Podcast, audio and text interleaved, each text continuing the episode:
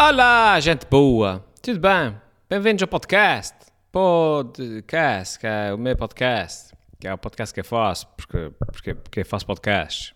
E, e, e então, tudo bem? Está bom, está bom.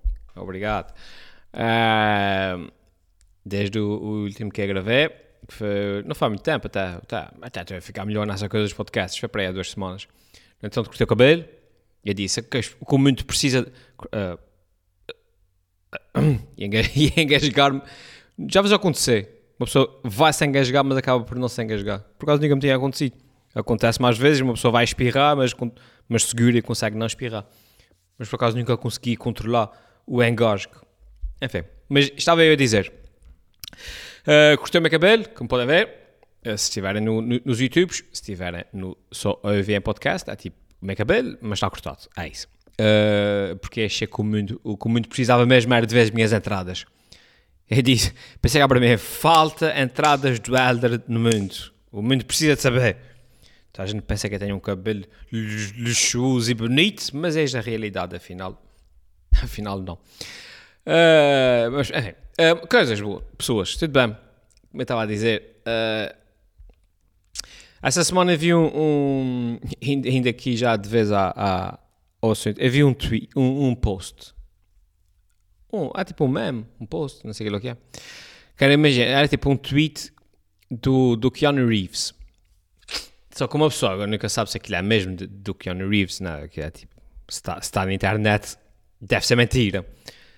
Mas vá, faz, não interessa, porque o que interessa não é, não é quem é que fez o tweet, é mesmo o conteúdo do tweet. Uh, depois alguém de repente atribuiu ao Keanu Reeves, porque ele é, ele é o, o gajo fixe dos memes, tal como, como o John Cena era até, até a cena da Shayna. Uh, mas pronto, alguém me mas, mas o que interessa aqui, onde é que quero chegar, o tweet, ele li a, a, mensagem e disse: Ah, por acaso nunca tinha pensado nisso, mas faz sentido.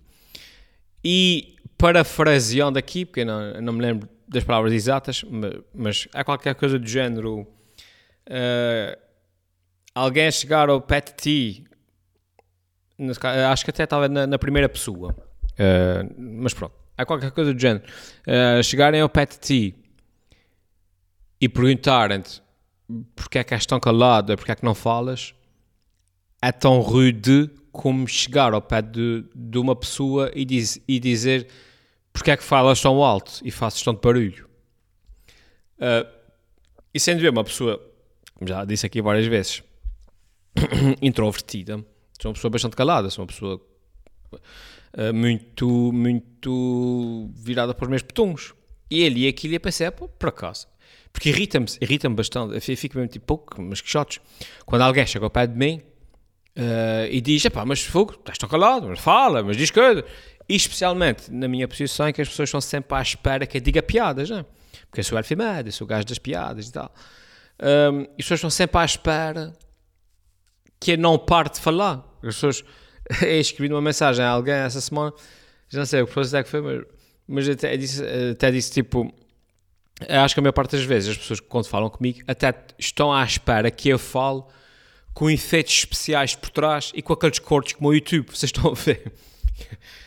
Obviamente, na, na, realidade, não, nada disso. Na realidade, eu sou uma pessoa bastante calada. Eu passo o dia inteiro de repente digo, digo quatro palavras um, e reservo-me para quando tenho uma câmara à minha frente, como é o caso agora, que é tipo, é quando eu me sinto mais à vontade para falar.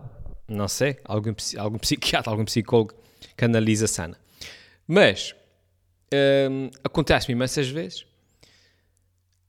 Aliás, há dois tipos de, situação, de situações. É preciso ver isso, que é se me encontram na rua, ah, vai filmar, não sei o que mais. Aí, pá, são interações curtas, 3, 4 minutos. Eu aí já tenho alguns anos de experiência. Vai, eu entro ali um bocadinho no personagem e alinho na brincadeira, digo, digo duas outras piadas e vai, e vai continuar a sua vida. É, pronto, é pacífico. Mas eu tenho a falar mais de situações em que é lido em, em, em, em, situação mais fixa, né? em, que tem, em que estou a lidar com as pessoas, numa situação de, de trabalho.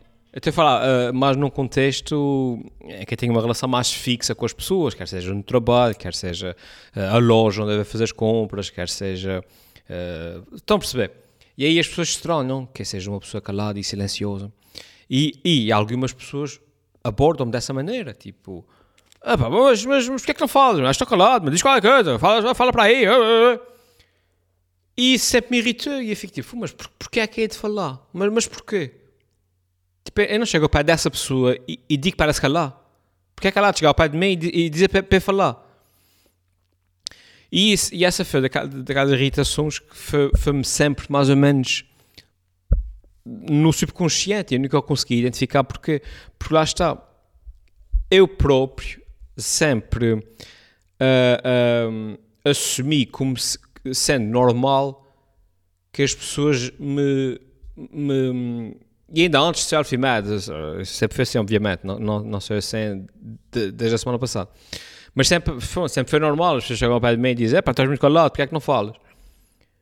Mas pensando bem, agora, e isso sempre me irritou, mas depois de ler, de ler aquilo um, escrito daquela forma, eu disse: pois, é por isso que realmente faz sentido e agora percebo porque é que isto sempre me irritou. Que é. Eu, eu, eu tenho, eu tenho não, um colega, um amigo, uma, uma pessoa numa loja, o que é que seja, que está lá a falar muito alto, que é mais expressiva, vá. E eu penso que é para mim, bem, eu não vou lá tocar no ombro da pessoa e dizer, pá, tu falas muito alto, fazes muito barulho, podes-te calar, porque isso seria rude, não é? Apesar de às vezes as pessoas merecerem. Mas, mas por algum motivo nunca percebi que, que me irritava o contrário, porque também é ruído. Alguém chegar ao pé de mim e, e exigir que eu fale, ou exigir que, que eu me porte da maneira que ela, que ela espera que que eu me porto. Eu vejo, pronto. O que é responder às pessoas geralmente é tipo, ah, essa é calada, pronto, essa é é, essa é muito tímido e tal. Mas o que me apetece dizer é tipo, opá, eu não falo porque não, porque não quero, porque não tenho nada para dizer, pronto, é isso. Mas pronto, é isso. Ali aquilo e achei giro e, e quis, uh, quis matar 7 minutos e tal com isso. Mais coisas, pessoas. Acabei de ler ontem. Ontem, não me lembro. Acho que foi ontem, pronto, não interessa. Acabei de ler um, um, um conjunto de livros que que quero partilhar com vocês. Para quem gosta de, para quem gosta de literatura, de filosofia, de ficção científica e de ciência, tudo mostrado. Que, que eram uns livros dos quais eu já tinha, eu já tinha ouvido falar, uh, mas que nunca tinha tido coragem de ler, porque sempre me pareceu meio complicado. Mas não sei porque, disse assim, ah, ler esses livros, já isso aqui há tanto tempo, vou ler. São quatro livros, que se chamam, uh, o conjunto dos livros uh, ali em inglês, portanto, é The uh, Hyperion Cantos. Os cantos de, do Hyperion. Acho que Hyperion, Hyperion não tem tradução, acho que não. Porque é um poema qualquer do John Keats, uma coisa assim, do século XVI ou XVII ou XVIII, não sei. Mas pronto. E então, os livros em si são os primeiros dois são quatro livros, como eu estava a dizer. Os primeiros dois são do caraças, mano, fogo. Uh, eu li os livros e, fiquei tipo, caramba, resumindo muito, muito, muito resumidamente a história. Resumindo, resumidamente é bonito. Aquilo passa-se lá no, no futuro, uh, obviamente, e uh, existe um planeta que é o planeta Hyperion, que tem uma, uma coisa que foi recentemente descoberta, que é as Time Tombs, os, os túmulos do tempo, ou o que é que é. Um, e tem lá uma criatura que aparece de vez em quando, que é o Shrike, da Shrike, que é uma criatura tem para aí 3 metros, já toda feita de lâminas, já toda de metal, tem os olhos vermelhos, tipo assim, uma cena super agressiva e que mata muita gente e, e caramba. Uh, e depois há uma peregrinação de 6 pessoas, de 6 ou 7, acho que são 7, que vão aí. Ah, esse planeta está, esse planeta está prestes a ser invadido por, pelos um, Austers, que é outro outro, outro, um, outros seres humanos mais evoluídos, uh, tudo, tudo, por causa dessas uh, time tombs. Uh, então, esses peregrinos, esses sete peregrinos, vão numa última peregrinação a, a, essas time tombs para terem uma luta final com o Shrike. Isso é muito, é muito, muito, muito mais complexo do que isso. Um, e pronto. Então, ao longo da história, um, o, pelo menos o primeiro livro, até chegarem lá, cada uh, peregrino vai contando a sua história e, e o porquê, para a gente perceber porque é que ele está ali. Então são tipo, é como se fossem mini livros acerca uh, até, até aquela luta final. E depois, isso é tudo no futuro, e naves espaciais, e, e, e walking drives, e, e, pessoal a saltar, não sei o que mais, uma cena assim, e lasers, e, naves espaciais, essas coisas assim. Mas depois, primeiro, o tipo de escrita. É uma escrita super, super eh, literária, sabem? Aquele tipo de escrita que, que, que eu estava à espera de encontrar num, num, livro do século XVIII, vocês estão a ver, daqueles que a gente, que a gente estuda. E então, é um, é um contraste tão giro entre aquela linguagem clássica, mas falando de coisas super futuristas. Eu, eu nem sei explicar, é preciso ler. E de preferência em inglês, que é na língua original, que isso é um autor, um autor, um, um autor americano. Então, é aquela, aquela língua super um, clássica, como estava a dizer, mas com termos tipo do caraças lá à frente, né? O espaço, havia o, o, o, tecido do espaço e o tempo e não sei o que, coisas assim.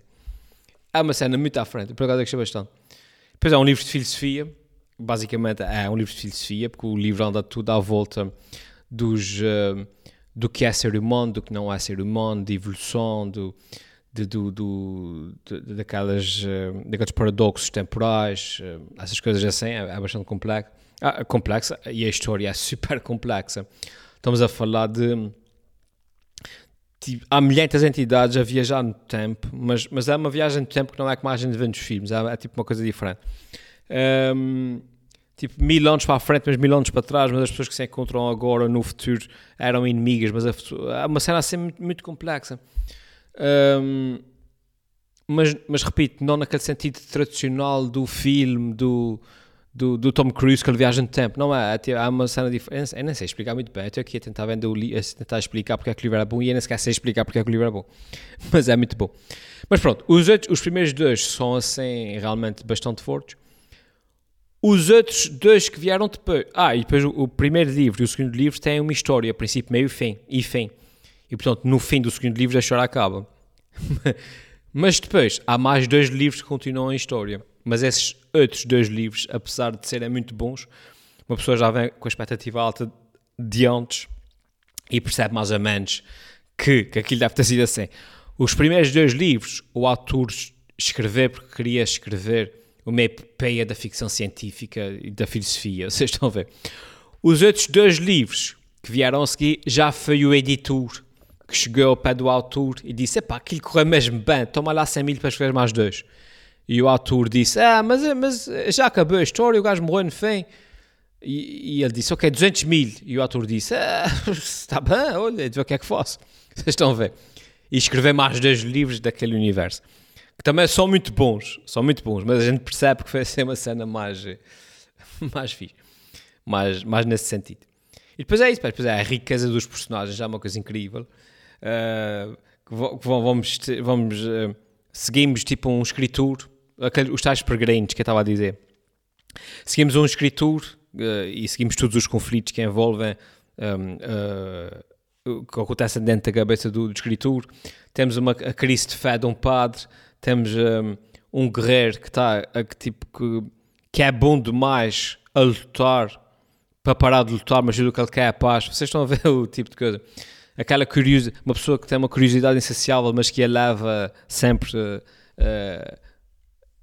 além do, do, daquilo que é, que, é, que é sensato, o desespero de um pai a tentar salvar uma filha. Epá, são personagens muito ricas, olha, eu gostei, gostei bastante. Um, e depois fala muito da, da, religião, uma cena também muito focada acerca da religião e tal, o papel da religião um, no travar da evolução um, do ser humano. Depois também é um bocado tudo acerca da, da evolução, porque há, há, há existem, tipo, por exemplo, aquele, uh, uh, uma vertente da, da raça humana que, que vai para as estrelas, mas evolui uh, a nível físico e adapta-se ao espaço, não sei mais, mas depois já há outra que, que fação que está muito ligada à religião e que a religião não deixa mudar porque se Deus nos fez assim, então é porque nós já, já somos perfeitos assim. Enfim, é, é complexo. Ehm, e depois tem Eu estou-me sempre a lembrar de coisas. Eu só queria falar um bocadinho sobre isso, mas estou-me sempre a lembrar de coisas e depois já estou aqui à meia hora a falar disso. E, e vocês que, né, que não gostam de ler já estão tipo, ah, o que é esse gajo para aí dizer?